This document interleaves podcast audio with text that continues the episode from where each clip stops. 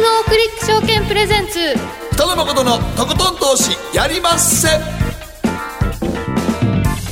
どうも皆さんこんばんは。北野誠です。そして MC 大橋ろ子です。そして番組アシスタントは早乙女里奈ちゃんです。こんばんは早乙女里奈です。そして今日は東洋経済新報社証券部長福井潤さんにお越しいただいています。よろしくお願いいたします。よろしくお願いしますよろしくお願いいたします。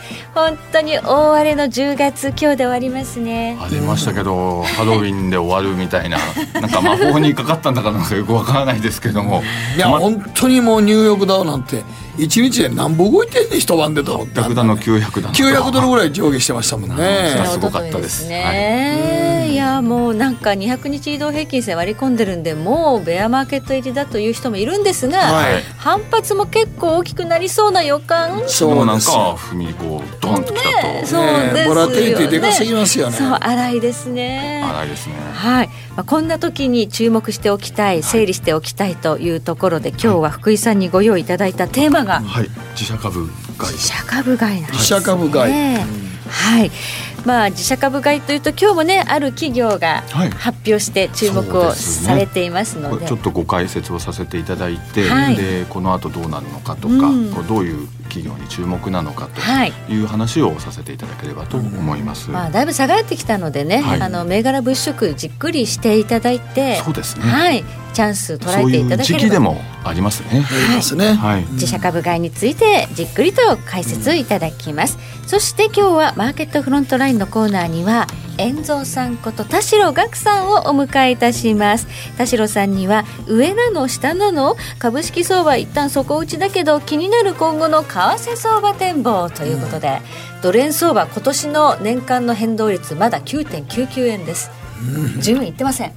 いやー本当にまあよくこう考えるとレンジ相場なんですね。レンジなんですね、まあドル円は本当に動かなくなりましたね。ね。円高懸念とか出たけどおーじゃあ金利が上がったからアメリカがといってじゃあドルで高にもなるのかと。他国通貨でいくと完璧ドル高なんですけどね。そうですね、日本の通貨だけがこれ動いてないですよね。ドルインデックスはやっぱりね上がってきてる。上がってきてますからね、ねドル円相場はやっぱりそれ考えると重いんですけど、うん。これだけ急落してもうん。100円割ったりしないっていうのもまた、これはまた不思議で。不思議ですね。まあそれもちょっと聞きたいですけどもね。はい、えー為替相場、まあ、動かない理由そして今後はどうなっていくのか、うん。遠蔵さんにじっくりと解説いただきますので皆さんご期待いただければと思います。そして今日の皆さんからの投稿テーマ「あなたの周りの理解しがたい年上年下の言動」ということで、ジェネレーションギャップ感じることありますか、というのがテーマです。ただのねそのジェネレーションギャップまあねあの酒飲み話で話題にするだけではなくて、うん。もうお菓子メーカーにはねあの影響が出てきていて、若い子が手が汚れるからお菓子食べないとか販売停止だとか。ですか。ええ。あのまさにチョコフレークですか？チョコフレークがそうなんですよね。あれびっくりしました。こうなんかもうショックでこう昭和を自分で感じました。あれおいしい、まあ今考えてみたらあれみんなでつまんでましたけど指でつまんでましたから今のやっぱ清潔志向の考え方からしたら。確かにこうねあのチョコレートついてペロペロしましたけど、うん。それが今割り箸になっちゃってるわけですよね、もうこの世代割り箸割り箸で食べるって割いう。り箸。う。ん。だからもうチョコフレークの存在知らんかったかなと思いますけどね。チョコフレーク食べたことありますか？ありますよ。ある？嬉しい、あります。へそれ嬉しい。でも割り箸なんですけど。割り箸だ。割り箸やん、はい。ほら。ハールなんかもね売れないからもう東京圏内で売ってないですそうですね。もうえっと発売が停止になったわけじゃないんですよね。違うところで売ってるんですよね。関西ではなんか売ってるっていうことで。はしたねそんなお話。カルおじさんが東京圏だから消えたんですか？知らなかったですか？しばらく前だったと思います。もう今年に入ってから？関東では。ももう手でつまむやつはあかんのか。う 売れないんですよ。多分ここのエリアでは。ねえすごいな。関西に売ってるでしょまだ。だからお土産いや俺も最近大阪行ってないからあんまりちょちょっちゅうは行ってないから、うん。名古屋売ってないかなどうかな。まあねあのこのエリアでは買えなくなっちゃったんですよね。カルビーとか小池屋とかも本当に対策をいろいろお考えになってらっしゃると思います、ねはい、ジェネレーションギャップ感じるようなことっていうのはねそこかしこにあるかと思うんですが、今日は皆さんの周りの、えージェネレーションギャップ感じる理解しがたい年上年下の言動があったら送っていただければと思います。番組後半でご紹介をさせていただきます。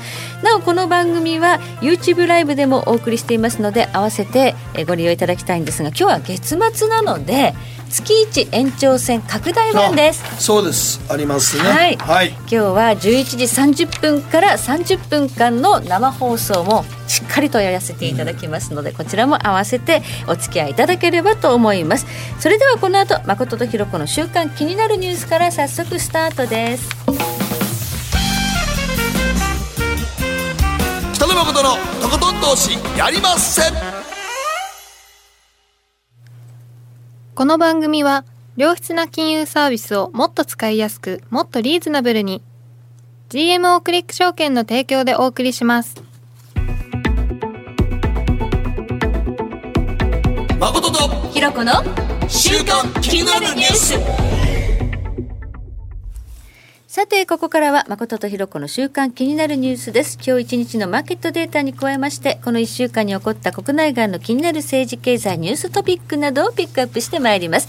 まず今日の日経平均463円17銭高2万1920円46銭で取引終了しました。ようやく日経平均もはそこ入ったかなというムードが出てきました。昨日今日とね、上がってますからね。窓を1個埋めたかな？3つ窓が開開いてるんですけど そのうちの。一つを。今日埋めるかどうかこう2時台14時台までこうちょっとこう、はい。少し後半やきもきしてて、はい。無理かな埋めるかなという形だったんですけどこう埋めてきてで一旦お休みして最後は高値引けでとはい。いう形で463円と。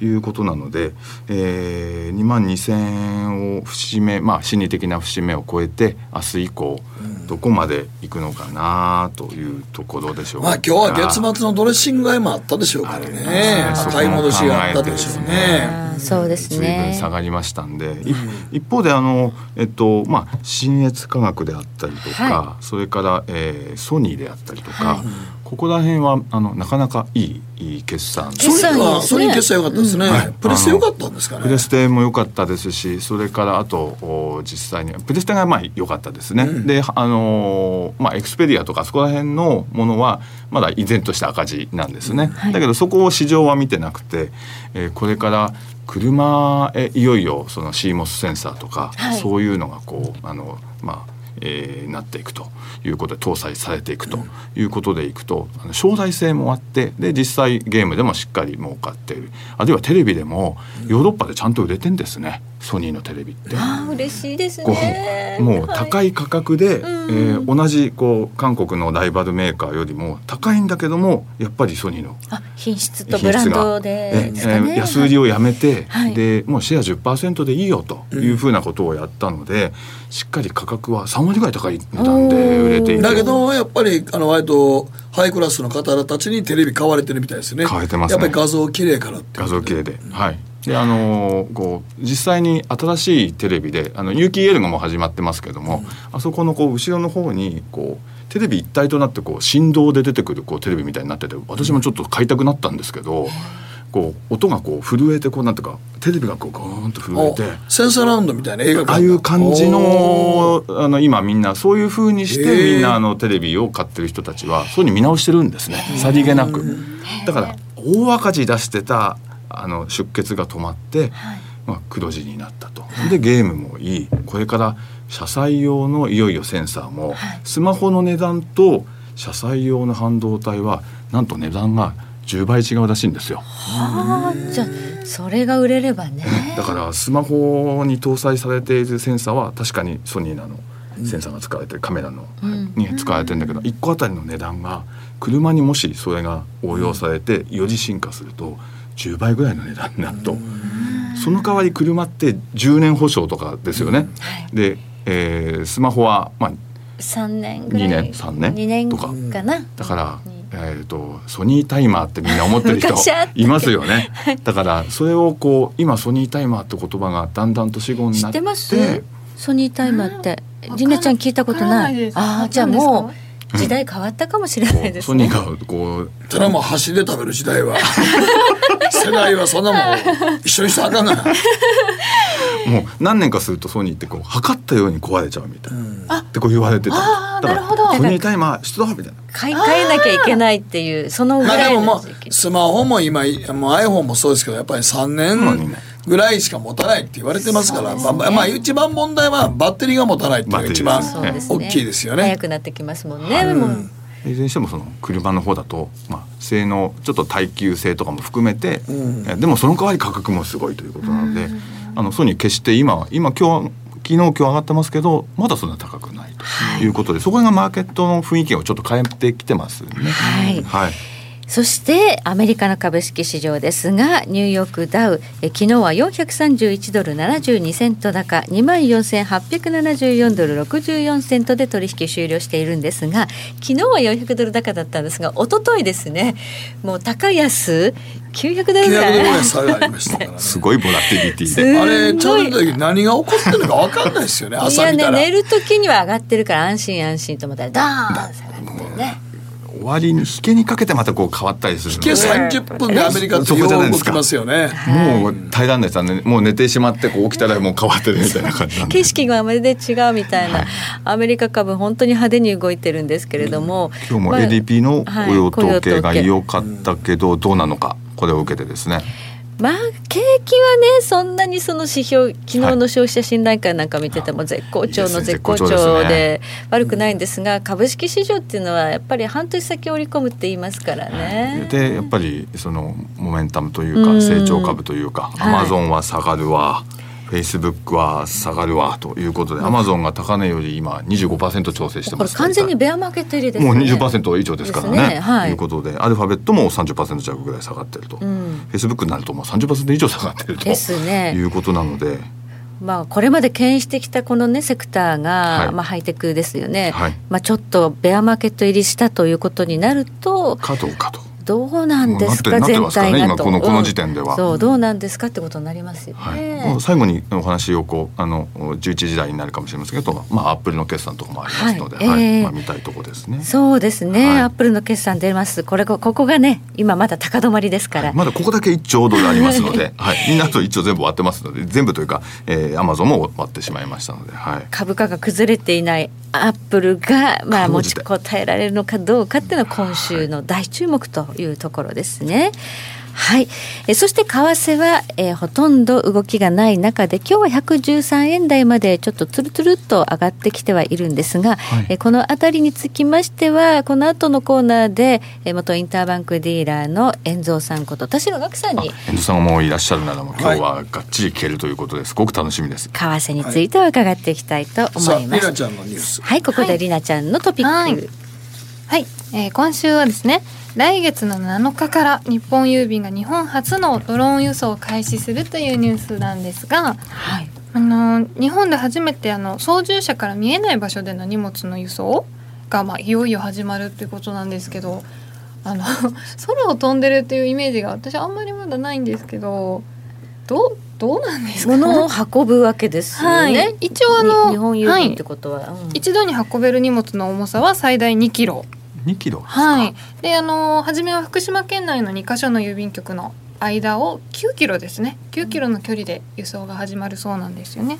うん日本の場合一番問題なのは電線ですからねうん、引っかかったらどうするんですかね。ね9キロってことは9キロですか？はい、9キロちです。ょうどじゃあ東京と東京の方に会ってあれですけど東京と池袋ぐらいって感じですかね。大体それが9キロぐらいですか。はい。大体9キロぐらいですかじゃあ結構な距離結構な行きますよね。です行きますよね。それ荷物をはい。人がいらないわけ人がいないだかはい、とこでそうです。らはい。鳥に襲われたりしない？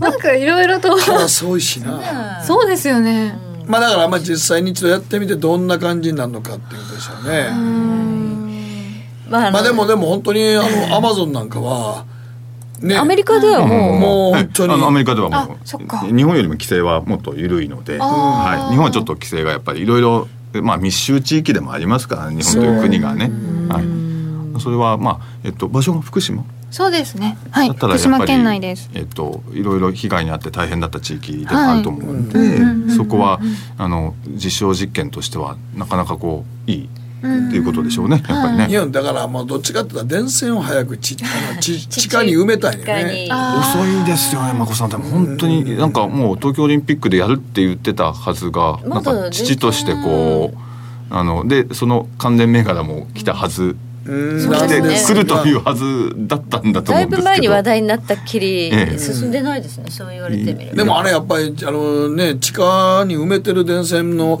街見て綺麗ですよね。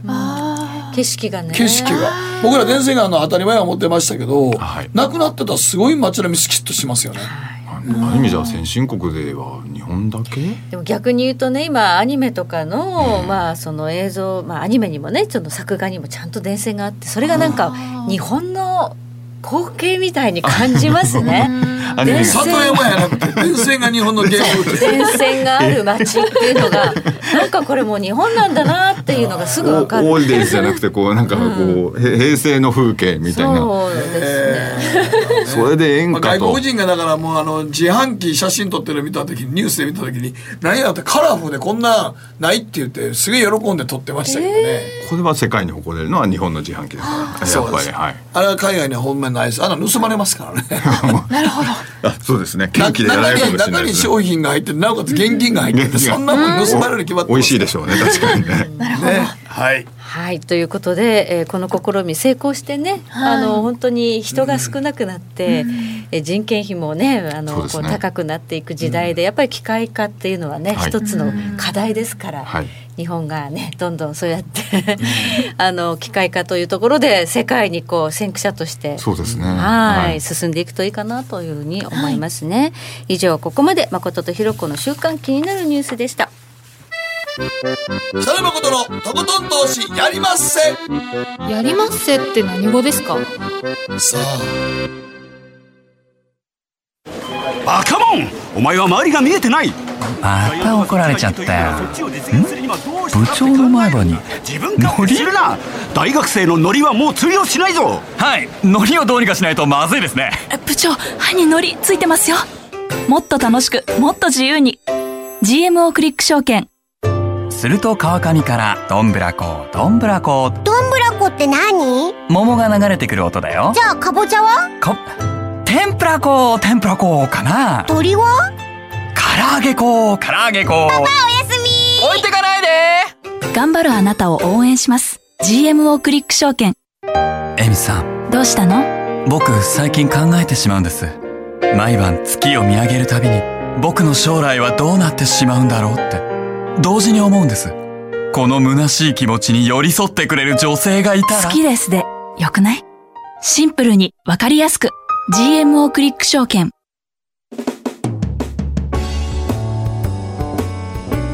北野誠のとことん投資やりまっせ。誠さんより私についてきなさい。わかりました。さてここからはマーケットフロントラインです。今日は元インターバンクディーラー遠蔵さんこと田代岳さんにお越しいただきました。よろしくお願いします。お久しぶりでございます。よろしくお願いします。ちょっと田代さん痩せはったんでびっくりしましたけどね。ダイエット？まあ筋トレですかね。筋トレ。すごいな。すごいですね。ストイックですね、えーちょっとムキムキになろうと思って。うわお 楽しみですね、えーここで一つ、えー先ほどねアップルの決算だけがまだねちょっと大型のところ出ていなかったいなくてこの後っていう風な話が出ましたけれども明日ですね。7月あ11月1日ということで明日の夜の決算となりますさあ今日のテーマですが上なの下なの株式相場一旦底打ちで気になる今後の為替相場展望というのが今日のテーマなんですが、遠藤さんこのマーケットどうご覧になりましたか？全体的にこの10月。やっぱりミニクラッシュクラッシュってほどでもないですけどまあミニあの暴落ですよね。株的に株的には。2月の時と今回と比較よくされたんですけれども、まあそこと比べべると、あのビックス指数の上昇もそこまでいってないしそうなんですよね。はい、今落ち着いてますし株式市場以外は後で話すと思うんですけど為替市場も動いてないし、はい。債券市場も動いてないし大体そういう時ってあのージャンク債がすごく売られるんですけどそれもないし株だけ落ちたって感じなんで。じゃあ利食いですか？だと思うんですよね。まあ、米株はね利食いで説明がつきますけど、はい。日本株はちょっと。あの2万3,000円超えて、はさあ行くぞとなってショート税が全部踏まれて、はい。ロングしかなくなったところにこう来ちゃった感じがしますよね。やっぱりそれがアメリカ株と同時に来ちゃったんであとやっぱり10月いろいろそのミューチュアルファンドのあの税金用のあれとかあの節電のための売りとかあー。11月末のヘッジファンドの解約45日とかまあもろもろそういうのは後付けかもしれないんですけどたまたまそういう需給がぶつかってっていうところもあると思うんですよね。うん。今もうこれ終わって底入れって言っていいのかしら？あの短期的には2万1,000円をこうサポートしてはい。反発して、えー、と2万1,780円から950円の今一番目のギャップ埋めに行って、まあ埋まったかどうかってとこじゃないですか。はいそうですね。ただえーっと一旦でもこれで終わりってわけでもないと思うんですけどそのスパイラルなぼ、まあ、あの下落っていうのは一旦ちょっと短期的には底打ちしたかなと思ってるんですまあ、けど、ね25日移動線から9%ぐらい離れたんでそうですね。PR から考えてもさすがにちょっとあの一番その最後のこの間の一番暴落の時にコマが出たんでチャート的に言うと、そうするとあこは一旦ちょっとまあそこ一旦の底入れはしたんやけど、ただまあ25日も75日移動線も右肩下がりになってるんで 何度かこうまたぶつかっては返される形になるんやろうなと思いますね。まさにそういう感じだと思うんですよね。そう今13週も26週も52週もかなり近寄ってきて、はい全部右肩下がりになってきてるんであんまり短期的にはあそこら辺打ち返されるやろうなと思いますけどね。今年の高値を奪還するのは難しそうですかね、リバウンドはあってもと。ほんまやろなんかあそこで今年年前は2万5千超えるでとか言ったら、なんかあっからすぐしばらくどっかんどっかん下げましたよね。そうですね。我々の番組の次の日ぐらいですからね。そうなんですよ。ね。そうでした。はい。で、まあこれひろこさんがねあのあの前ふあのニキビショックの我々読んでますけど。なんか今「ふ」とか言いました「ふ」とか。ニキビですからね。さあ遠藤さん、はい。為替なんですけどこれだけ動いてるのに、今年の年間の変動幅まだ9.99円っていう、なんでこんな動かないのっていううんなんか投資家為替からいなくなっちゃったんですかね。いやいやでもまあ言うてたら海外の他の通貨に比べたら、はい日本円とドルは買われてるんですよそうなんですね。ね。だからドル買いになってることは確かなんで、それはやっぱり金利がこれだけ上がってるっていうのは、あのやっぱりその影響はかなり出てるんだと思うんですよね。ですからドル円とかドルスイス買われてますし、今やドルが一番高金利通貨なんで、高金利通貨なんですからねキャリートレードになっちゃってますよね。4%ぐらい金利差スイスとかありますからそれスワップドルスイスとか買っててスワップ毎日チャリンチャリンって感じですよね。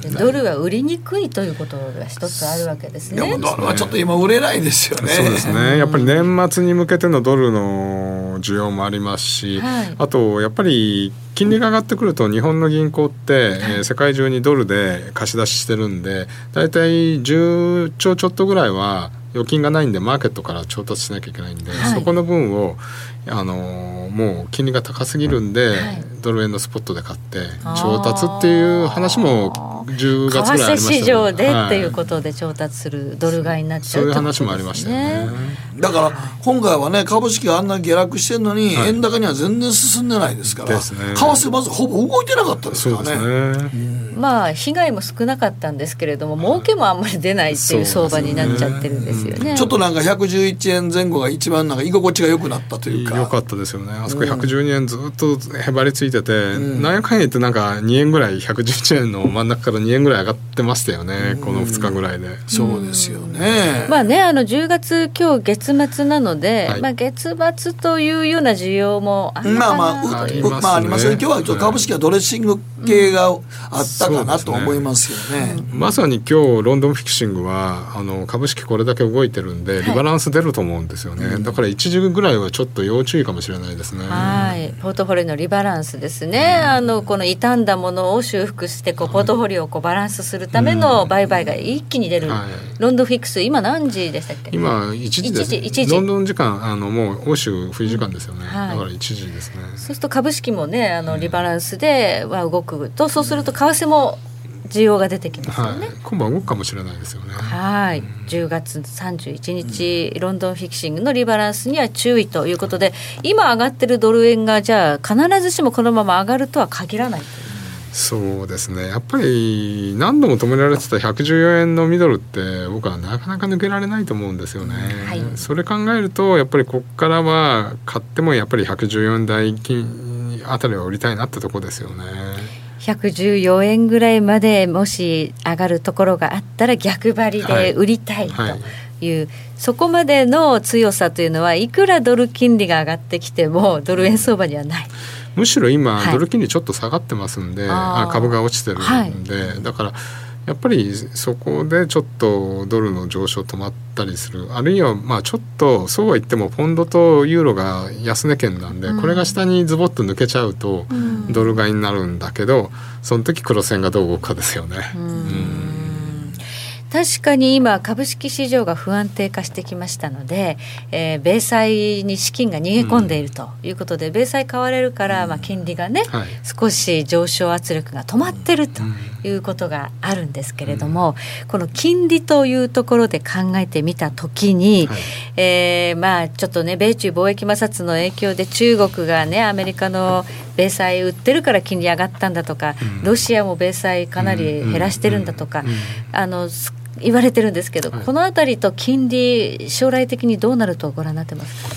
うんその売ってるっていうのはまあ、例えば人民元の介入に使うためにドル調達するためにもしかしたら売ってるのかもしれないんで。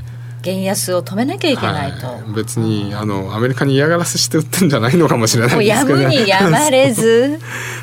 そういうのも、はい、そういうのもあると思いますしね。だから、ただ、えー、これだけあの例えば今株がこれだけ落ちちゃうと要は金利が1%しかなかったらリスク取って配当 3%4% で株買いましょうっていうのが機関投資家じゃないですか。うん、じゃあ米国債3%あるんだったらこれだけ株がリスクあるんだったら金利でいいよねっていうお金はかなり入ってくると思うんで、そういう意味ではやっぱりその金利の上昇を抑える効果っていうのはあると思うんですよね。米国債そんな暴落しないと思うんですよね。はい。まあ、株式の益回りと、まあ、債券の金利とどっちが得かって投資家は考えるわけですね。はい、今もう債券の利回り3%もあれば安心感があるということですね。まあこれからさらに金利すあと3回とか上げるっていう、うん、言うんですけど、そこからは相場感になると思うんですよね。はい、この株価だと3回上げられないんじゃないか、まあ来年末までね、ええ、あの上げられないんじゃないかと思えば、ここから先は、うん、あの米国債買い下がりでいいっていう考え方もあるし、やっぱり日本の政府なんかはあのヘッジつけないで外債買いに行きましょうみたいなその投資のスタンスをこの前発表しましたよね。オープン外債っていう感じで。はい、先週の天谷さんの話にもありましたね、うん、ヘッジしないでオープンで外債を買う動きが出てきているということで、はい、日本から見ればあの投資妙味っていうのは出てくるんじゃないですかね。まあでも114円の先円の差で114円の半ばぐらいがちょっとあそこちょっと ちょっとなかなか抜けない壁になってみたいですね。抜けたらなんかトランプ法が出てきそうですね。そうなんですよ。前もまだちょっと抜けかけたけど一部また言われましたからね、はい、一度向こうのあの財務長官にね、無入信さん、無入信さん無入信さんにあの為替操作してんじゃないかみたいなこと、ああいうの必ず出てきますよね。出てきますよね。やっぱ11415円っていうのを超えてくるとアメリカもやっぱりちょっとまあそうですね。感化できないと思ってるんでしょうか、ね、やっぱり120円に近いとこと110円だと印象だいぶ違いますし、はい、例えば日本の企業って今為替の想定レート105円から110円なんでそうですよ、ね、112、3円って十分増,、まあ、増益ですからね。そうなんですよね。はい、利益は一応出るところに行ってて、はい。企業困らないラインですからね、ね、むしろここら辺にいてくれた方が大体そうかね。108円とかの想定が一番多いぐらいですから、はい、111円とか112円とまあいいよっていう感じですよね、そうなんですよね。刺激してなんかあのねあのなんか言われるぐらい自動車関税20%かけるとか言われるよりは、うん、もうこの水準でいいんじゃないの？って、はい、でまだ実際日本って今あの日本企業結構 M&A やってるのでそうですね。実需のドル買ってますからね、はい、この前もユーロユーロ円でありましたよね。8000億ぐらいの,、あのユーロ円の買いが出るんじゃないかありましたね。はい。どこの金融だか忘れちゃいましたけど、うん、ありましたね、はい、はい、実需の買いというのが結構ねあの、うん、ドル円相場それからユーロ円とか、下値をサポートしているというふうに言われてるんですが、じゃあこのまま今年は10円ぐらいのレンジで終わっていくのかどうか。株価が落ち着けば、はい、だいたいこのレンジで終わるんじゃないですかね。いやまああの今回の2万1,000円はそこだと思うんですけど、はい、仮にやっぱり2万円を超えるような円高がもあ円高じゃない株安が来たとしたらさすがにドル円もそこでは落ちると思うんですよね円高に。だから株価が落ち着けばやっぱりこの110円から113,4円の間で、うん、やるんじゃないかなと思ってるんですけど。まあ、来週は中間選挙ですけど、はい、どうですか？荒れそう？そうですね。だからもう下院が民主党を取るんじゃないかという予想っていうのが出てて、はい、それだからこそ結構株価がっていうところもありましたよね。だからそれはもう織り込まれたと思うんで。もう別に民主党になってもそんなに荒れない、まあ、勝ち方にもよると思うんですけど、うんはい、それに関しては織り込んだんじゃないかなと思うんですよね。うんまあね、どのようにこう動くかっていうのはもうすでにこれだけ10月ね大波乱で下げてるということを考えると、ショックはそれほど大きくないかもしれないと。ただ、まあ、毎年でも一番あかんアノマリでいくと11月半ばで大体終わりますからね。そうですね。そこからちょっと相場大体12月にかけて年末ぐらいでだんだん上がっていくっていう相場になるので、そう考えたらあと2週間ぐらいじゃないですか。うんそしてあのドル円相場あの膠着気味ですけれどもじゃあドル円じゃなくて他のね通貨ペア見ていけば、うん、あの為替でもねあの利幅伸ばせるような、うん、チャンスがあるんではないかと考えた時に遠藤さんはどこを見ていますか、うん、あのやっぱり大きくここから動くとしたらポンドとユーロなんでしょうね。ブレグジットとイタリア、そしてドイツも最近怪しいと。ね、はい、はい、でやっぱりユーロの落ちる要因っていうのユーロ自体の要因あの英国自体の要因プラスドルのえー、金利金利によるドル高っていう側面があるんでやっぱりポンドとユーロって非常に売り圧力かかってるし今やっぱり1.13とこの1.27あたりって、過去の安値過去っていうかここ最近の安値ですよね、はい、そこを完全に割れてしまうとやっぱりポンドも1.2に向かう動きになるしダブルボトムになるのか、うん、そこを安値を下抜けていくのかっていうせめぎ合いのところがもう目目と鼻の先に来てますよね。ね。はい、いやだからユーロで言えば今今年って1.13から最近は1.18のレンジだったんで、はい、それを抜けるかどうかの方が大相場。まあ戻っても500ポイントあるし、下抜けしてもやっぱりそのぐらいあるんで。はいそっちを見た方が動きとしては面白いかもしれないですね。一回逆張りで買うべきなのか、抜けたところを逆差し値で売るべきなのか。どっちも入れといたらどうですか？逆は買っといて下に土天ショートで得意の土天ショートで。土天で倍返しでポジション作るっていう。もうなんかイタリアも全然ねあの財政計画見直す気なさそうですね。ないし一昨日、はい、あの GDP が弱かったですよね、はい、予想より。はい、したらますますあのここは曲げられないですよね。そうですね。欧州委員会が拒否するっていう前代未聞のことが起こっているということと、あとドイツはですねメルケル政権がもういよいよもうちょっとやばいですね。ねもう党首選に出ないと。ですね。ただ首相の任期は2021年の10月まであるんでそこまでできるかどうかですよね。そういう形でやれるんですかね、どうなんでしょうね。でもやっぱりヨーロッパは移民の問題がねすごいやっぱり常にあの各国引っかかってる問題で、今やっぱりその移民排除政策の党が人気を集めてるっていうのはもう全世界というかヨーロッパの潮流になってるので、やっぱりそういう意味で言うとちょっとユーロ弱いですよね。そうですよね、うん、ドイツだけじゃなくてやっぱりすべての国が、そこの反移民の政党が急激に支持率伸ばしてるので、伸ばしてますからね。ちょっとやっぱりアメリカのトランプ化現象に近いところに行ってますよね。来てますからね。まあ全世界的な潮流やと思うんですけども、うん、そう考えるとアメリカはね経済がまあ一つあの好調やからドルは強いけど。はいやっぱ結果的に言うともうあのいいんじゃないですかねドルの111円ぐらいで買っといてじっとしときゃっていう なんか今あれも入ってくるしね金利もスワップも入ってくるからね。そうですね。やっぱりドル買い。ドル買いなんですよね。で、うん、やっぱりその高金利通貨と言われていた5ドルニュージーランドがやっぱり高金アメリカの方がドルのが金利高くなっちゃったんでそうなんですよね。ずっと売られてるんですけど、はい、ここ最近ちょっとここ数日5ドルが戻して、ユーロポンドが弱くて、うん、ユーロオージーとかポンドオージーの売りが結構トレンドになってますよね、はい、欧州売りがすごく目立ってオセアニがちょっとその代わり戻ってるんですね、はい、今ね。そんな感じですよねそうですよね。でもなんかアメリカの方が高なってしもたんですからね金利。ですよね。わざわざリスク取って別にオージー買うとかニュージーランド買う意味もあんまなくなりましたからね。だって中国の方がちょっと若干ね、はい、景気減速してるからそこと結びつき深いところの通貨買う必要もあんま感じませんもんね。そうですよね、でオーストラリアも政治がちょっとあのーこの前補欠選挙で重党が失っちゃったんで、はい、ちょっと政治不安っていうか政治の問題出てきたし、うん、だからやっぱりトータルで見たらまだアメリカが一番こう安定性はありますよね。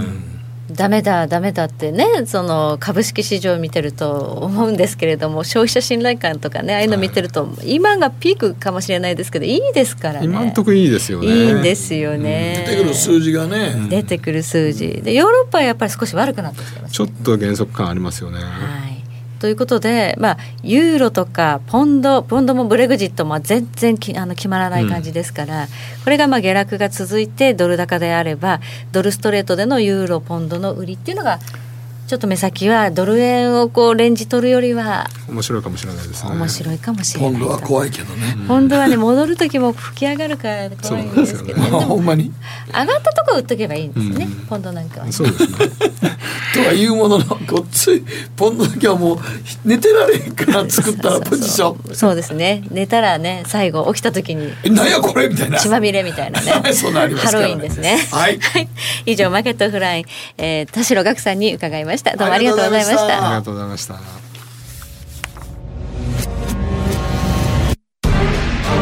北野誠のとことん投資やりまっせ。誠さんより私についてきなさい。わかりました。GMO クリック証券での株取引がもっと便利にお得に GMO クリック証券と GMO 青空ネット銀行が連携した証券コネクト口座がスタートしました。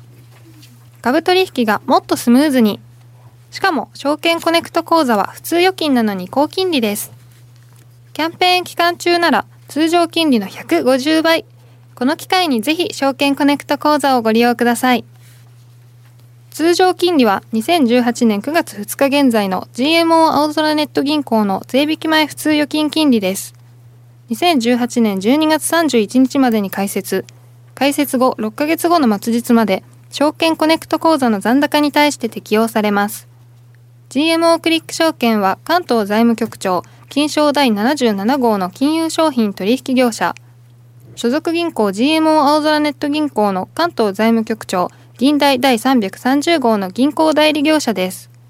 ご利用の際は GMO クリック証券および GMO 青空ネット銀行のホームページにてキャンペーンの適用条件や商品ルールについて十分ご確認ください。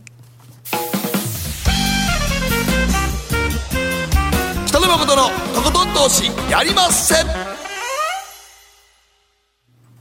賢者の投資さあ改めまして。東洋経済新報社福井潤さんです。よろしくお願いします。よろしくお願いします。今日のテーマ株価が下落したら自社株買いの会社に注目。地味だけど、はい、株価不要にじわじわ効果ありがテーマですね。じわっと。じわっと効いてくるのが効いてくるのがこう漢方薬みたいなものですかね。面白いですね。漢方薬です、はい、自社株買い、はい、りなちゃんは知ってますか？自社株買い。自分の会社の株を買う？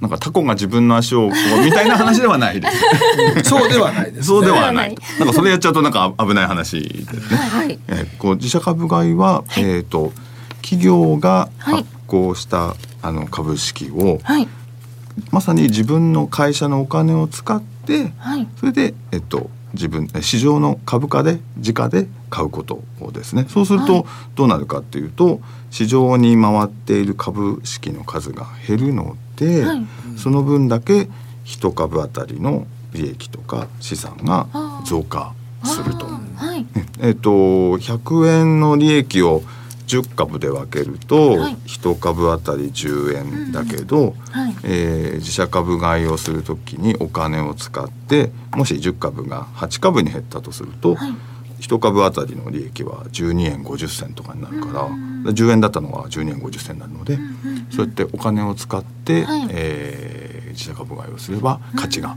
高まりますという感じですね。でそうするととてもお要は一言で言うとどうでしょうか、えっと、株主への利益還元策と言えますね。はい。でちょうど中間決算ぐらいの時に出やすいと言われていてでなんでかというと大体年間の半分ぐらいを過ぎて中間決算をするとちょうどまあ少し半分過ぎたから大体1年の半分もしたので少し見えてきたので、じゃああのお金的に少し余裕があったりとかやるかなっていうようなお金が少し余ってるようなところは、はい。えーやってもいいかなと。というこうもともと中間期ぐらいに出やすいということが時期的にもあるんですね。まさに。まさに。今。今。ですね。でした。ということでちょうど今ということで、ええ。そしたら株価がズドンと落ちてきてそうすると、えー例えば20%落ちたりとか30%落ちたっていうことは、えーちょっと前まではかなり高い株価だったからそうすると結構お金を使わないといけなかったのに、えー買う側からすると2割引き3割引きで、でお金をその分だけお金を使わなくて済むということなので、えー会社側から見ればんここら辺まで落ちてきたらこれしか使わなくていいってことだから、ちょうど会社もこういう自己か自社株買いが増えるってことは相場のちょうど、えー下落が人こう結構出てくるということは会社の数がもしこう増えてくるんだったら相場がちょうど止まるところかなっていうふうにうんはい。見てもいいのかもしれません。それにしてもよう下げましたからね。量を下げました。はい。本当に。あの今年は実は去年とかお一昨年よりも今年は、えー自社株買いがちょうど増えていて、はい。2015年以来過去最高になりそうだということなので,、はい。でさらに5兆円5兆円ぐらいです5兆円ねですかね。はい、今までは5兆円ぐらいなんですけどまさに15年の5兆円をこう超えてきて、はい。えー今そのペースでこう増えてきてるとい。うことなので、アメリカはもっと買ってますからね。アメリカは調べてみましたら、はい。自社株買いと配当で、えー日本はそれ含めて20兆ぐらい、うん。じゃあアメリカはって言ったら配配当入れて、アメリカはなんと120兆円だそうですので、6倍。まあまあ全体の時価総額も違いまあまあんですけど。違いますけどけどももそれでも大きいですよ。スケールがねスケールがやっぱりだから日本ってやっぱりその企業さんが内部留保こんだけ溜め込んでて、はい。ね150兆ぐらい内部留保あるとか言われてる中あって言われていて。でもうちょっと自社株買いしてもいいんじゃないのと。やっぱりそのアメリカの企業は、えーお金が余っていることをこう許さないというか、まあお金株主が全員もの言う株主なんで。みんな厳しいですから。厳しいですかお金ら。を余ってたらなんか M&A でなんか違う会社を買ってそれのお金を使ってさらに儲けるか、そうじゃなければ配当か自社株買いで返してくださいと、うん。物言うもうみんなが物言う株主なので一人一人が。なんか年金とかねあの株でねあの運用してるんですよね。一般的なんですよね。だから株が上がったりとか日本みたいにみんな株持ってない人が多いとかじゃなくて、アメリカは本当に年金運用は株なんで。生活に直結するんですよ株価って、もう8%とか7%で回ることがアメリカでは前提に、でも日本だと2%とかもらってても結構もらってるねみたいに、ええ7%とか8%で回してるってすごいよね。でね7.2の法則ってりなちゃん。7.2の法則ってなんとなく聞いたことそういえばありますか？ないやろな。ないですね。ねね7.2の法則とは？10年で。2倍。はい。だから7.2%でって回るってことは、はい。10年ほったらかしておくとちゃんと7.2%あのまあいわゆる1000万の金も用意しといて、まあ大体だから7.2%の配当がついててずっと複利で回っていったら、はい。あのは10年後には1000万が2000万になるという。あまあ日本でそんなのありえないたった10年で倍になるん倍です。よ7.2って数字を覚えておくと、うん10年で倍になる数っていう、はい。えーそれぐらいアメリカは当たり前なんただだけど7.2っていうのは今本当にないかなら日本の金融資産の中アメリでカでも今もやっぱりさすがに年金が7.2で回したいと思っててもそう簡単に。ないですね。あまあでもアメリカの株はそれこそその年の前半はアマゾンとかが結構上がっていたし 20%30% で上がっていた株っていうのは結構あったキャピタルゲインキャピタルねはい大きいですね。ありました。はい。けどそういう意味ではあの、えー自社株買いっていうのがまさに今ちょうどこう出るところでと。今日実ははい。結構でかい会社がこういうお話をさせていただこうと思ってたら、結構でかい会社が自社株買いを発表したとはい。いうことで、えー。まあ、一般ニュースでは自社株買いというよりも、はい。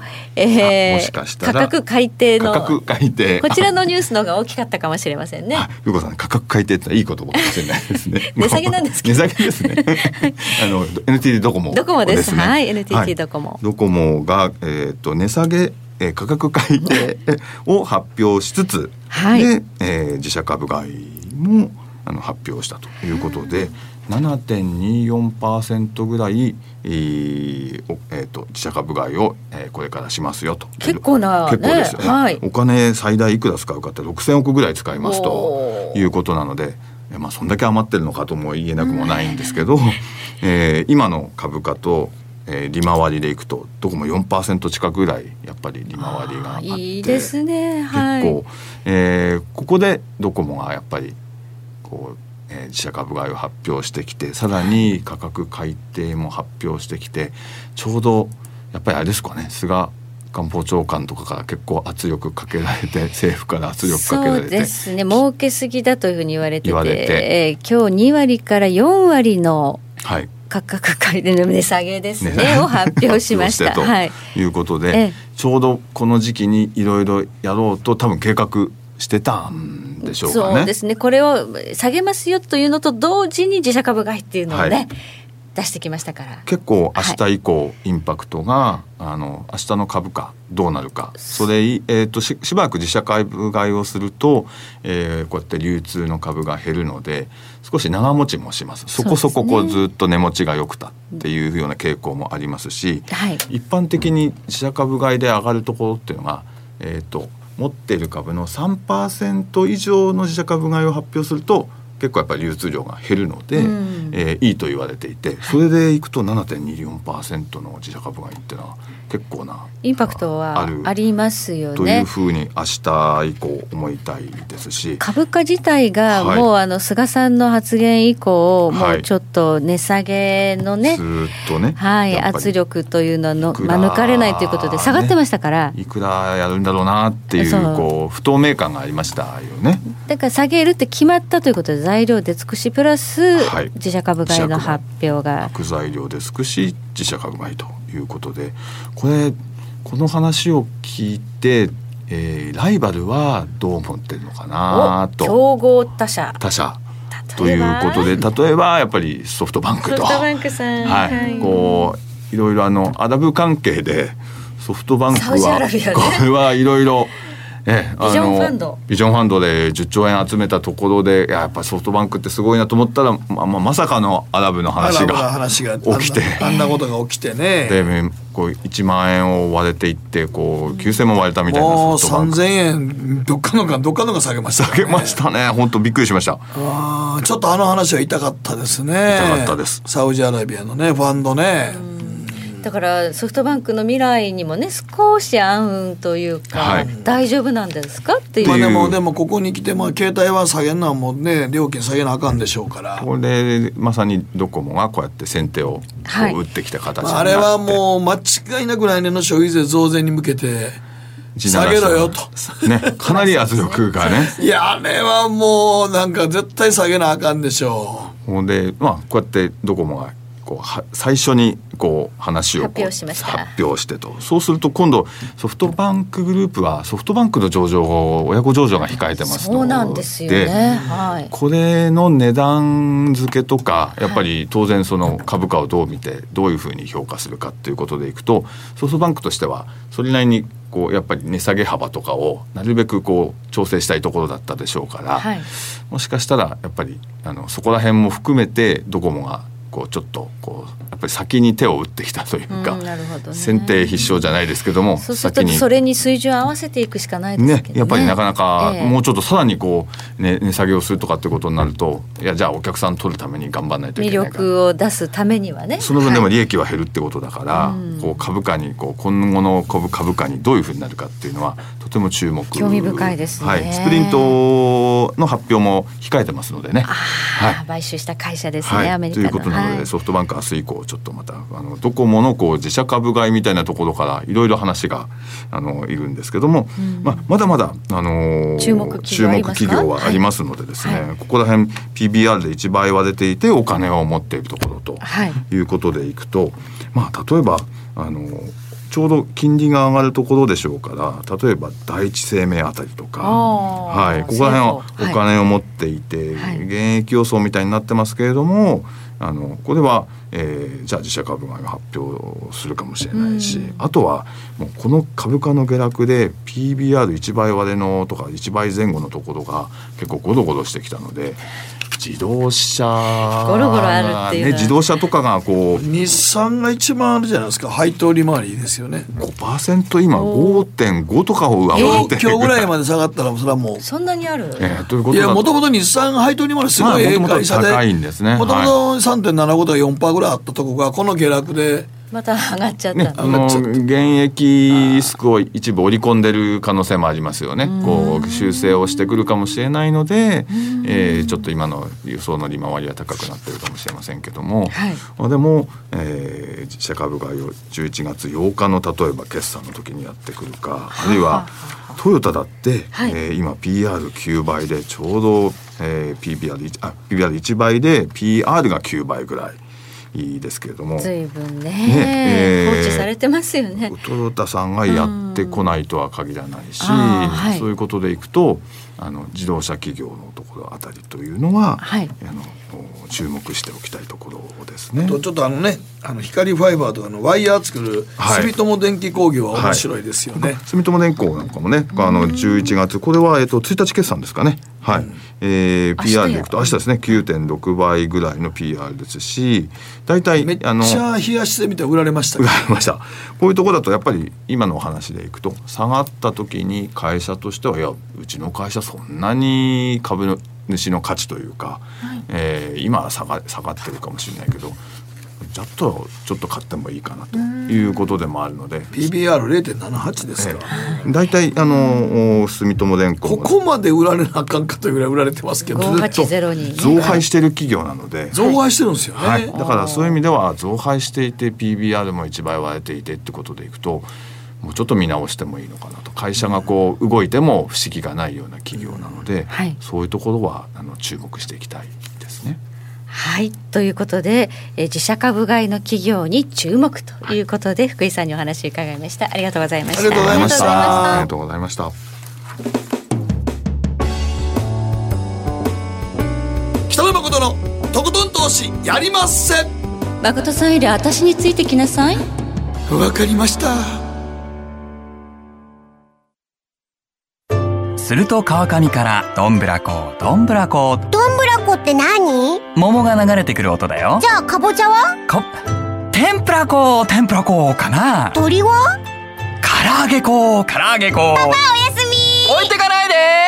頑張るあなたを応援します。GMO クリック証券。エミさん。どうしたの？僕最近考えてしまうんです。毎晩月を見上げるたびに僕の将来はどうなってしまうんだろうって同時に思うんです。この虚しい気持ちに寄り添ってくれる女性がいたら。好きですで、よくない？シンプルにわかりやすく。GMO クリック証券。バカモンお前は周りが見えてないまた怒られちゃったよ。ん部長の前歯に。自分勝手するな大学生のノリはもう通用しないぞはい、ノリをどうにかしないとまずいですね。部長、歯にノリついてますよ。もっと楽しく、もっと自由に。GMO クリック証券。さてここからは皆さんからいただいた投稿を紹介していきます。今日のテーマあなたの周りの理解しがたい年上年下の言動なにペケペケさんです。よくあのネット番組や地上波で昔のドラマの再放送やってますがなんでこんなストーリーが大ヒットしたか疑問に感じることが多いという20代の男性、えー、東京ラブストーリーあんなすれ違い行き違いのシーンばっかり単に携帯がないだけやろ。携帯がないだけ。そう。携帯があるからもうすれ違いなくなっちゃうんだけどね。そっかそっか。厳しいツッコミですね。あのドラマ性が今はもうないわけですね。他にも片っ端から学校のガラス割るようなドラマがあったり。私の親はこういう現実話したドラマを楽しんでいたこととても不思議です。ガラス割ったりねバイク盗んだりっていうのがあの流行ってたんで、時代があるんですよ。はい、ちょっと今の若者には理解しがたいですか？まあ確かに東京ラブストーリーでなんかすれ違いはね今はもうないですからね。確かに。まあ携帯一本ですね。はい。はい。はい。はい、こちら月丸さんからでうちの甥っ子大学2年生は本当に電話が苦手です。友達とのやり取りは LINE がメインで直接電話で会話することはあまりないのだそうです。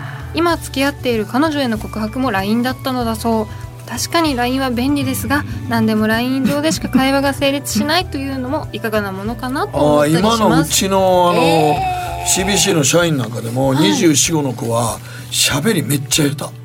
CBC の人が。だからだってもう了解も両で終わってるから。よ最近はリだだから電話が鳴ってる時みんなすげえなんかみんな。よでもない。リなんですかもう。リリやけどもうあのよもなくなったんですか？電話鳴ってる時に電話出たかれへんもん。どどうしようどうしようみたいな。おおどおどする？で逆にあの若い子もあのなんかスマホやりすぎてパソコン使えなくなってるからまたそれも大変って言ってた。ああ確かにねもうクワティがね入力できない、でもね告白が LINE ってどうですよ。よ嫌ですよ。ね。やっぱ二人とも嫌です。嫌ですどう？嫌です。い今何遠藤さん告白 LINE でやります？なんで俺に誰に聞いてんの？ねねここに聞こう。ここに聞くんです。遠藤さんあのね昔スキーがすごくお好きであのゲレンデでねいろんな恋をされたっていう何武勇伝がいや私をスキーに連れてってそうそうそうそう。その世代で、その世代で。はい。吹き出もう早いけ。次はですねみーぱさんからいただきました。え小5になる息子とテレビを見ていると都内の私立学校が宿題をタブレットに送信して提出すると。タブレットから送信してレポートをするんだという時代になっている。えそれを見た息子と娘は簡単でいいなと羨ましがっていました。私はえー、こんな提出方法だと宿題忘れた時に宿題やったのに課題をノートを家に置いてきてしまいましたという言い訳ができないじゃないとつぶやくと「えー、お父さんそんな嘘ついてたの?」と非難されました。今の子供は真面目で言い訳のテクニックとか考えないんですね。はい。まあ忘れノートを忘れただからタブレットを忘れたって言っちゃえばいいじゃんね。あうまいそんなさすが。悪知恵を。そう送信するの忘れたとかね。送信するなそうしたはずでした。あれ？みたいな。ダメ。こんな悪知恵ね悪い大人に皆さんね参加されないようにしてください。ということで時計の針は11時26分回っています。北野誠のとことん投資やりまっせ。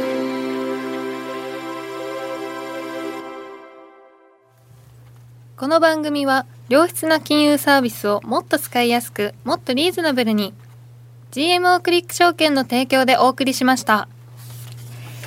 ささあ今日あは延長戦なんですけども僕たち3人で月1延長戦なんですが、はい。その前に注目スケジュールやっておきましょはいなんかもう冬時間に入るんだですね。日曜日。日曜日から。4日はい。今週の雇用統計までは夏時間ですか？そうですね。うそうですね。9時半。はい。でも来月の雇用統計は10時半、あら大変ですね。遅いですね。遅くなりますね。その他に注目しておきたいイベントありますか？まあやっぱり結構 ISM とか今日ありますし、はい。あの BOE も明日明日です明日ですね、BOE と ISM あるんで。ポンドが動くかも、はい、はい。そこら辺見たいですよね。まああとさっき言ったように今日のロンドンフィクシングは注目ですよね。今夜はロンドンフィクシング、はい。一時の、まあ、為替とかね、はい。株動くかもしれない、そして明日はアップルですね。1日にということで、はい、アップルの決算ということでそれで、えー、6日の中間選挙までとああそうかそうか。いうところでだから来週のこの番組は中間選挙の結果が出てますね、うん。まさにそうです、まさに水曜日ですから、もう夜には出てますよね、大体東京時間の午後ぐらいから動きますよね、じゃあ大荒れの水曜日のオンエアということになるんじゃないかなというふうに思います。皆さん気をつけていただければと思います。えではこの後今日は月一延長戦拡大版ですけれどもお二方とはここでお別れとなります。久井さん遠藤さんどうもありがとうございました。ありがとうございました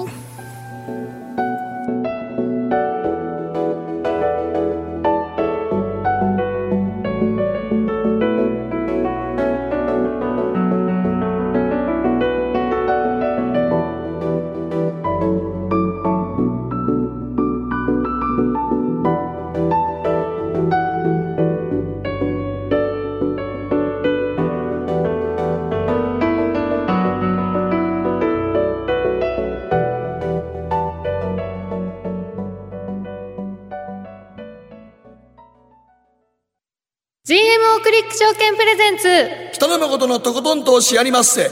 月一延長戦。さあここからは北野誠のとことん投資やりまっせ。月一延長戦でございます。はい、えー本放送終了後、えー YouTube ライブでお送りしている延長戦ですが月に1回は本放送でもオンエア拡大版の30分でお送りしてまいります。え今日前半は広瀬隆夫さんにお電話をつなぎまして中間選挙直前ですのでアメリカ中間選挙どう盛り上がってますか？みたいな話からその後、まあ相場がどうなっていくのかということを伺っていきます。そして誠さんのコーナー今日何がありますか？あ、えー外国人労働者と日本の関係ですね。はい。外国人労働者というと今ちょっと政権がね、政権がねもうちょっとやっぱりね安倍総理が言い出したんで、はい。あれなんですけどどうなんでしょうかねというところですね。はい、この辺りもねりなちゃんにい。ろいろと勉強していきましょう、ということで早速月一延長戦進めてまいりましょう。はい。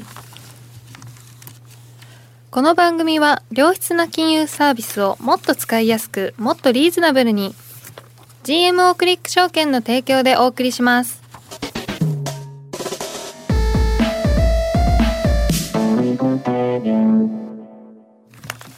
さてマーケットホットラインのコーナーです。今日はフロリダ在住コンテクスチュアルインベストメンツ LLC 広瀬隆夫さんと電話がつながっています。はい広瀬さんよろしくお願いします。こんばんは。は。いよろしくお願いします。広瀬さんまあどうでもマーケット関係ないんですけど本場のハロウィンはどうなんですか？はい。あ今日ですよね。はい今日です、えーハロウィンっていうのは小さい子のためのお祭りなんですよ。あだからよちよち歩きのね、あはい。うんちっちゃい子とか、そそれからまあ小学生とかね、はい。そういう子供たちが、えー近所に、えーまあ、うんぐるぐる回って、はい。それでキャンディーを集めて回る、うん。まあ、そういうお祭りですよね。うん全然日本は日本は大人がハッスルして大ます人お若者が仮装して暴れ回るという祭りになってしまいましたけどねはい。ねはい。ちょっと履き違えてんじゃないかなというふうに思いますけれども。そうですねやっぱりねさていよいよ中間選挙ですね来週の火曜日そうですね。えー、11月6日。で、えー下馬評では多分下院は、えー民主党、上院は共和党が勝つんじゃないかというふうに言われてますよね。はいはい。つまり、えーねじれ状態になるということですよね。これによって何かこう変化が起こるんですかね？もしねじれ状態になった場合は、マーケットは逆に交換すると思いますというよりも、そのうんはい。ネガティブではないというふうに言うべきですね。はいはい。なぜかというと、えーまあ、ねじれ状態になると何にも決まらなくなるわけですよ。でトランプさんが大統領になって以来、まあ、いろんなことがありました、はい。例えば、えー税制改革法案が成立したりとか、はい。あるいは最近では、えー米中貿易戦争ですか。はい。で、えーあんまりガンガンやってほしくないと。もう疲れたというのが、まあ、投資家の偽らざる気持ちだと思うんですよね。だからしばらく政治の政治から来るノイズはですね、えーちょっともうあの勘弁してもらってでもうマーケットに集中したいというふうにみんな考えてるんじゃないですかね。まあだからちょっとトランプさんはい。トランプさんに振り回されるのにちょっとややマーケットは疲れた。そうですね。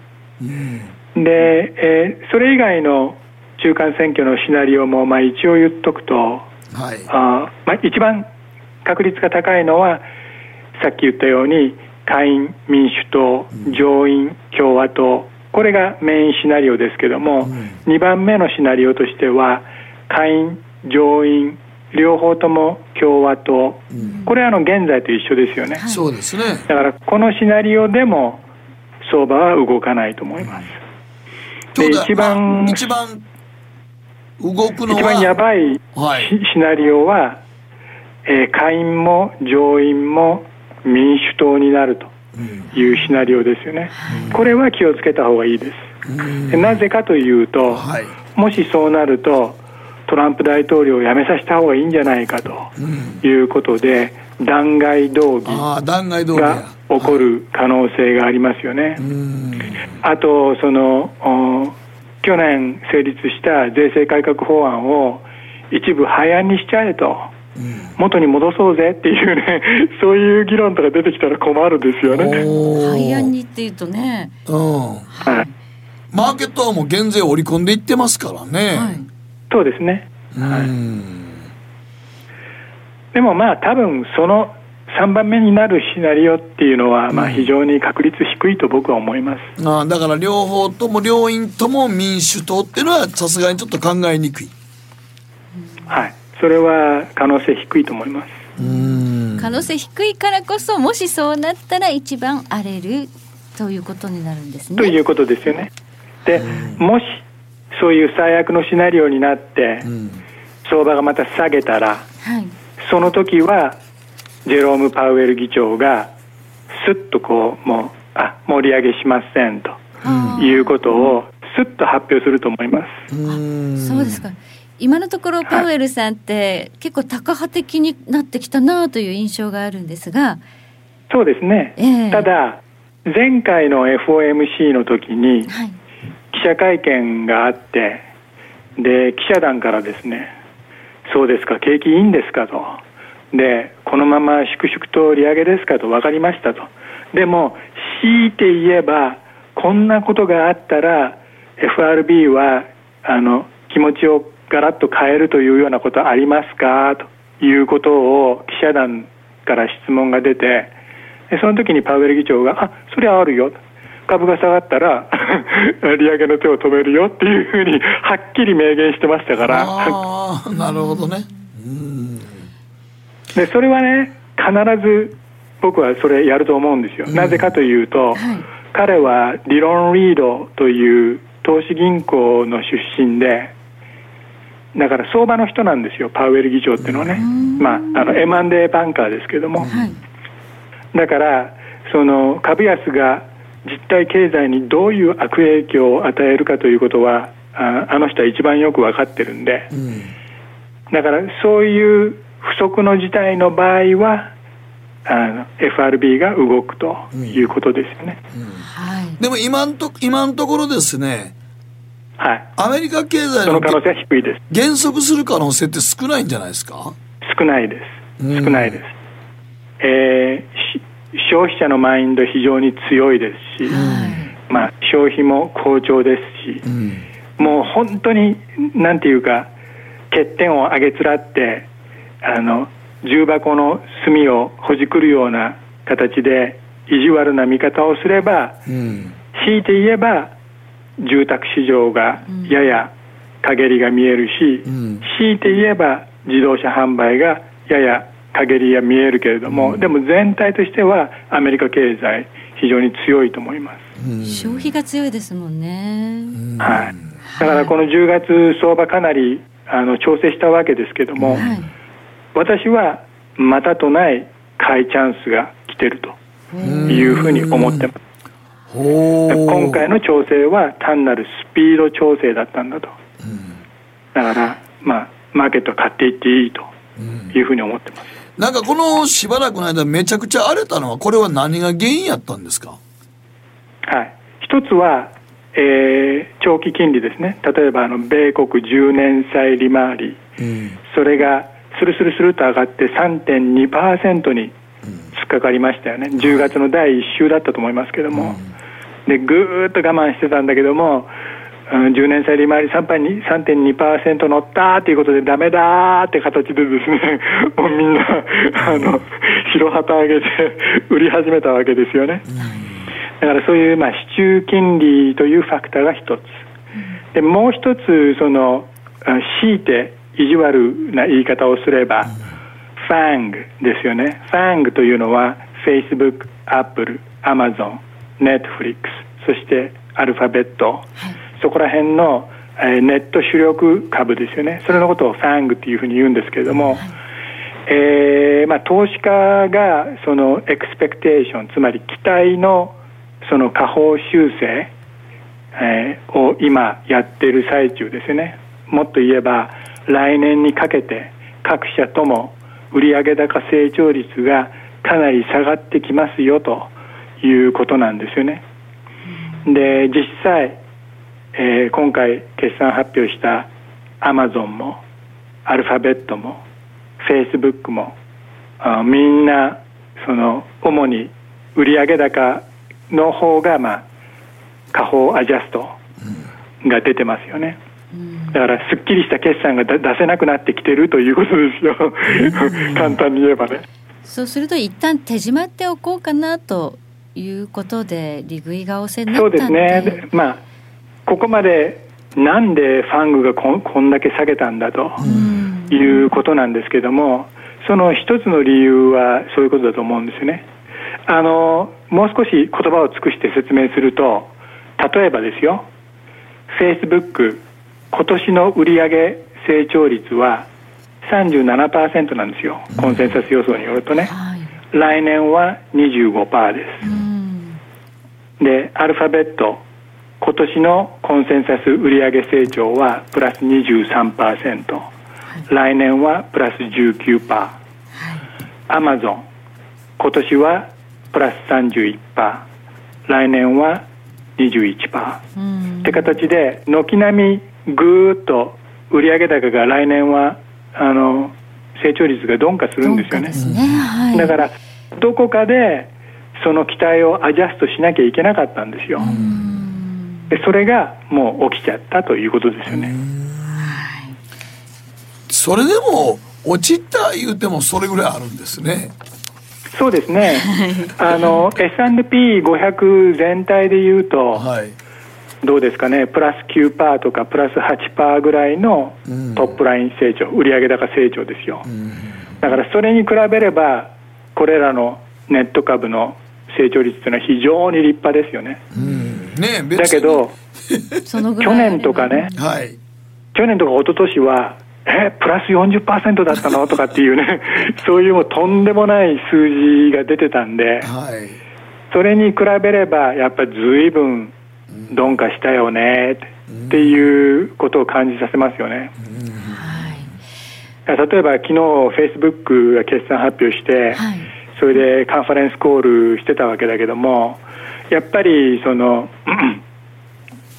マーク・ザッカーバーグが説明してて、いやこれからはうんチャットというよりも動画になるんだと、で、えー動画の広告を差し込もうと思うといろいろフォーマットの問題とか難しいことがあってそれで広告主も慣れてないし、まあ、いろいろ難しいと。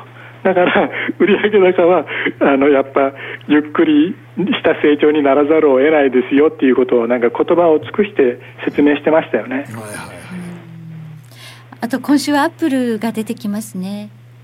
そうですね、えーっと11月1日、木曜日引け後の決算発表になりますけども、コンセンサスは EPS が2ドル78セント売上高が、えー、614.9億ドルですよね、で注目点としてはやっぱガイダンスだと思うんですよ、っていうのは次が、まあ、クリスマス期の 決算になりますんで、まあ、それが非常に重要かなというふうに思います。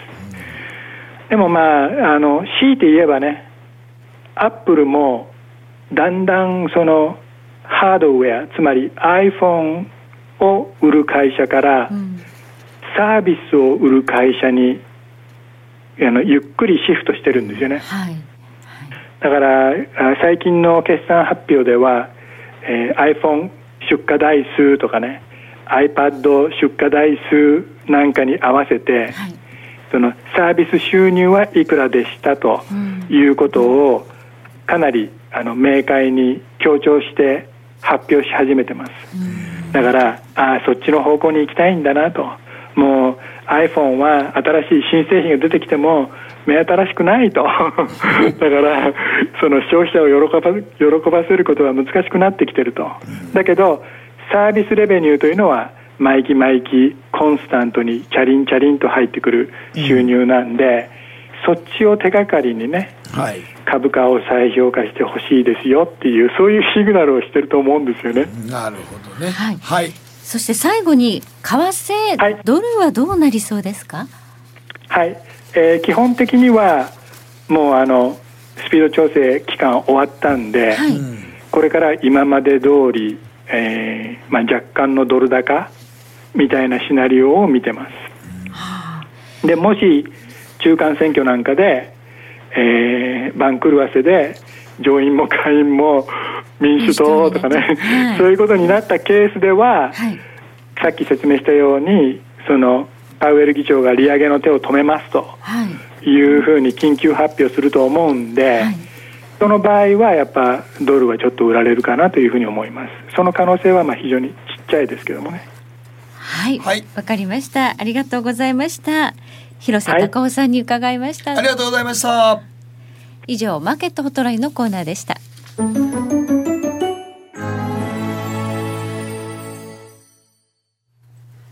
GMO クリック証券の CFD では日本225や米国30など世界各国の主要な株価指数原油や金などの商品レバレッジ ETF リート ETF 外国株など世界中の金融資産を買いからも売りからも手数料無料で手軽に取引することができます。今まで気になっていた世界中のあの指数あの銘柄あの商品に投資ができます。パソコンからスマートフォンまで高性能なトレードツールも魅力。CFD も GMO クリック証券。GMO クリック証券株式会社は関東財務局長金賞第77号の金融商品取引業者です。当社取扱いの金融商品のお取引にあたっては価格変動などの理由により投資元本を超える損失が発生することがあります。お取引をする際は当社のホームページや契約締結前交付書面にて手数料などの諸経費及びリスクについて十分ご確認ください。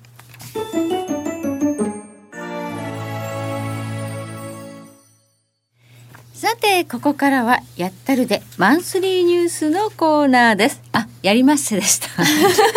あれ？何でもよろしいわ。やりましたやりまっせマンスリーニュースのコーナーです。はい。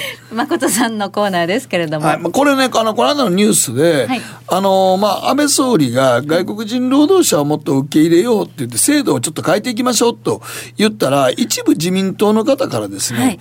ちょっとそれは、あの、時期尚早じゃないかと。まあ、特にあの、参議院の青山茂春さんとかも言ってたんですが、はいまだ日本には、働いてない、いわゆる不登校とかから引きこもりになって、自宅に引きこもったまま就労してない人らが、15歳から40歳までで、まあ、約50万人近くいると。15歳から？39歳までですね。39歳まで、さえー、そうなんですよ。39歳まででそんなにいるんですか？そうなんです。まあ、講義は54万人ぐらいですね。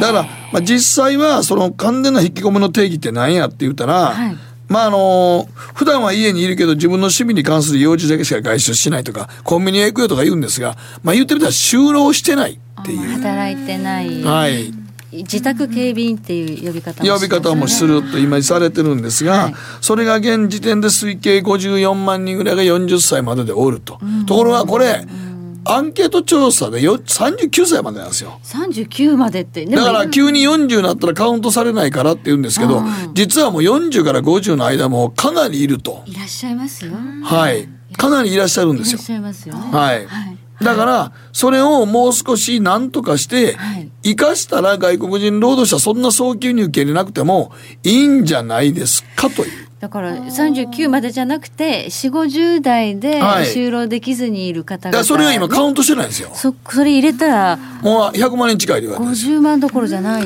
はい。ですよねもうそんなん、もうそうやって、はいもうそうやって40、50が一番多いですから。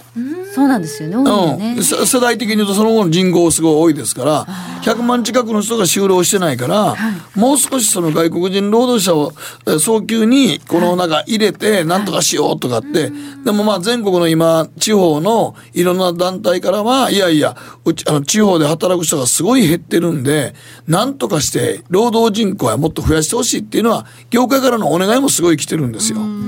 だから安倍総理はやっぱりその業界からのお願いも入れて、やっぱり外国人労働者もうちょっと受け入れ体制を整えようとしてるけど、まあこれを移民じゃないって言ってしまうんだけど、ね、で実はこれもう移民なんですよ実際の話は。まあ確かに外国人の手を借りるということはそうなりますよね。なりますよね。うんだから、その中でやっぱりそれ受け入れるんなら法整備をちゃんとしなくちゃならないんだけど、はいやっぱり一部自民党の方は、いや、そうなる前に、ええもう少し現時点の40歳前後の方々とかに、はい40代、50代の間で労働人口いるんやから、はい。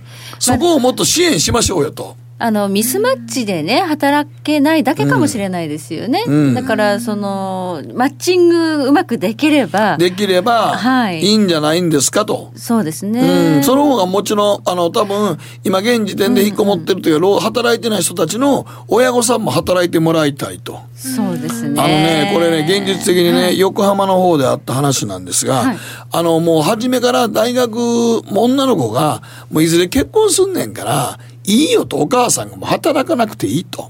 あはい。私の友達もなんかそんな風に育てられたうん、だから大学も、高校卒業して、なんかもう花嫁修行中みたいな感じで。女性は結婚すればいいんだから勉強なんかしなくていいのみたいな。そうそう。だからもう二十歳22ぐらいから、もうそれまで大学4年間、大学行かんと、まあ遊んで、そこから見合いとかしていったらいいじゃない。出会い系とかのあんなところでね、婚活サイトにも登録したんですが、はいはい。やってるうちに気がつけば自分のところの娘が40になって。気が付くのはちょっと遅いけどね。それで、実際にはい。市役所に行って、ええ。お母さんが相談に行くわけですよ。自分がもう65ぐらいで、娘40で独身で。はい。はい。うちの娘ずっと花嫁修行中でここまで来たんですけど、どうしたらいいですか、今後？だいぶ修行長かったね、長いやろ。落語が3年も3年から5年やのに。うん、だからまあ、あの、そういう実例はちょっと私の知人にもいるので、あれ、ちょっと修行長すぎた、挙句どうにもならない、引き受け手がなかったら、やっぱちょっと働いてね、はい自立していただければと思いますね。うん、そうだから、うん親御さん心配するでしょ働けなくない層を支持してどうすんのって言うけど、いやいやそれ外国人労働者を受け入れったら親は働いてほしいねんから。そうだからそこで何とかして働いてもらうためのマッチングをちょっと考えませんかという。そうですね、うん。マッチングすればあこの仕事だったらできるとかいうの、うん。もしかしてあるかもしれないしきっかけさえ作ってそうだってこれだけねあの今働いてない方いらっしゃるということは親御さんがもしいなくなったらこれ社会保障にも日も多分かかってきますので、そうなんですよ。やはり自立していくっていうところを支援する。あの、うん自己破産とかって、あのね、あの、生活保護とかも、親の財産とかで家あったりとかしたら、まず受けれないんですよ。ああそうですか。そうですね、うん、そうです。だから財産があるってことはそれ売れれって話もなるし、もうだから生活保護っていう話もいけないし、じゃあどうすんのかなっていう時に今結局、もう皆さん働く労働人口が欲しいって言ってるんやったら自民党の中で、もう外国人労働者の前に、その前に就労できる人たちがまだいるんやから、でね50万から100万いるわけですもんね。そうです。だから50ぐらいまで入れたら100万人近くいるんやから、もう少しちゃんと掘り起こすためのマッチングを、もうちょっと各自治体も含めて、支援しした方がいいんじゃないですかっていうことなんですよね。多分そこをねずっと放置してきてる、まあ一つの問題ですよねし将来の日本のね、うん。だからそこをやってからでも遅くは遅ないんくないのに、そうそう、そこをすっ飛ばして、やっちゃうと、ちょっともう、これ、な、日本はみんな、はた、親は働いてほしいですからね。そりゃそうですよね、うん。心配ですもんね。そう、だからやっぱり今企業も受け入れ体制として、あの、まあ年齢とかじゃなくて、実際に受け入れようとしてる企業なんかも今テレビのニュースで見ましたけど、はいまずう、あの、腕立て伏せから始めてましたからね。あ体力ないから。体力が。朝の朝礼でまず、うあの、ほんまに腕立て伏せ。いやでもそこからやっていただけて、はい。でそういう企業があるんだったらありがたいじゃないですか。そうなんだ。からやっぱ結局だからそこも相談しに行ってもあのみんなもう排除するんじゃなくて、はい。どうやって受け入れるかっていうのをそう自民党そうそう。そうの人らもちょっと受けそっちの体制を整えようよっていう動きが今ちょっと出てますけどね。まあ、手っ取り早く外国人っていうよりも、うん。まずは働き手っていうのは実はこれだけ潜在的にあるということで、まああの働き手外国人だとちょっと安く使えるっていうふうに企業が思うところがあるみたいで、そうなんですよ。それもどうかまあなってちょっと、実際そうなんですよ、うん。実際そうやねんけど親からしたら、全く働かないままこのまま私ら死んだ。この人どうすんねやろとっていうね思ってますからね。そこをねやっぱりね、うん、少なくとももうちょっと働いてくれよと思いますからね。うん。まあそこをちょっと支援していこうって動きは今ちょっと一部あるみたいですけどね。はい。はい、今自民党で揉めてますけれどもね。はい。以上、マーケット、えー、やりますせマンスリーニュースのコーナーでした。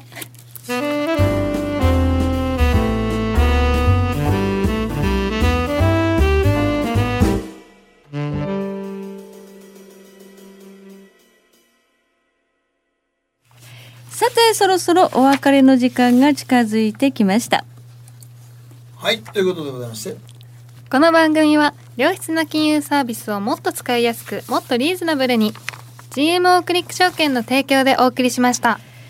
さあ今夜のマーケットですけれども、はい、今ダウ平均311ドル高ということで続伸基調ただしダウは引けてみないと分かんない。まあ今の現時点でダウを論じてもしょうがないですからね。ニューヨークダウの一番怖いところはたったラスト30分ですから。ですよね。起きてられへんし。起きてられないし、起きた時にびっくりするので、うん、まあ日経もね、今のところ2万1900、うん、うん、まあちょっとお現物市場よりはちょっと安いのかな、うん、890だからあんまりね、ね、日経は伸び悩んでる感じちょっとありますね。そうですね、うん、はいえそしてドル円相場が113円20ということで、やっぱり113円50から上っていうのはなかなか重たそうな感じになってきていますが、もう来週の今日は中間選挙の結果が出てると。うんうんまだまだ荒れそうですね。そうですね。うん、まあでも中間選挙はもう今日の広瀬さんの話聞いてるとあんま波乱民主党民主党になりとるないでしょう。なかったらあんま波乱起きないじゃないですか。しかしね、あの、予想全然当たんないのがまたメディアのリサーチなので、まあまあね、グレグジットもそうだったし、トランプ大統領もね。大統領選の時だって、絶対なんないってね、マスコミのね、皆さんがおっしゃってたのに。僕はトランプさんになると思ってました。まあ、大体あの手の人が勝ち上がっていくこと自体が不思議ですもん。そうですね。最初のうちにあの本来ならああいう手の人って負けとくはずなんですけど、勝ち残っていった時にあ潜在的にこの人のこと好きな人多いねんなと思って。そうそうそうです潜在的に、うん、あの表向きの世論調査とかサイレントマジョリティなんですね。そうそうそう言わないみたいですね。うんまあ、だからトランプさん好きやというのを言うとかっこ悪いみたいけどでも実は心の中で応援してるっていう。そう軽蔑されるとか、うん、知識層に見られなくなるとかなんかねいろいろあって言わないらしいんですけれども、だ今回もその下馬評とか世論調査とかいろいろやってリサーチして、まあ、会員は民主党というふうに言われてるんですが、これがどこまで正確なのかって、果たしてみたいなとこありますよね。ね本当にね、はい。今のところは、えー、会員は民主党上院が共和党でねじれになるのではないかという予想なんですが、うん、まあ、この予想ももうずいぶんね前から言われているのでそうなったところでマーケットそんなに動かないかもしれないというのが、今日の広瀬さんの、もう動いてしもたからっていうところありますね。はい。まあ年間で言うとねこの10月11月の安いところ拾っておけば来年5月までに。うんって言いますけどまあまあアノマリ的には11月の半ばが一番安いですからね、うん、それから年末にだんだんどんどん上昇するということですけどね。うん、まあちょっとね安値広いのチャンスかもしれないということで、マーケットから目が離せない1週間続きそうですね。ねはい。ということでお時間となりました、えー、今日は延長戦まで12時までということでお付き合いいただきました。りなちゃんね10月誕生日だったということで、はい、はい、おめでとうございます。ありがとうございます。いくつにいくつになったの？えっと設定では二十歳なんです。設定って何？や設定って何？私28だからね。もういいから、はい、ということで。もういいから。また朝28食になるかもしれんぞ。おやすみなさい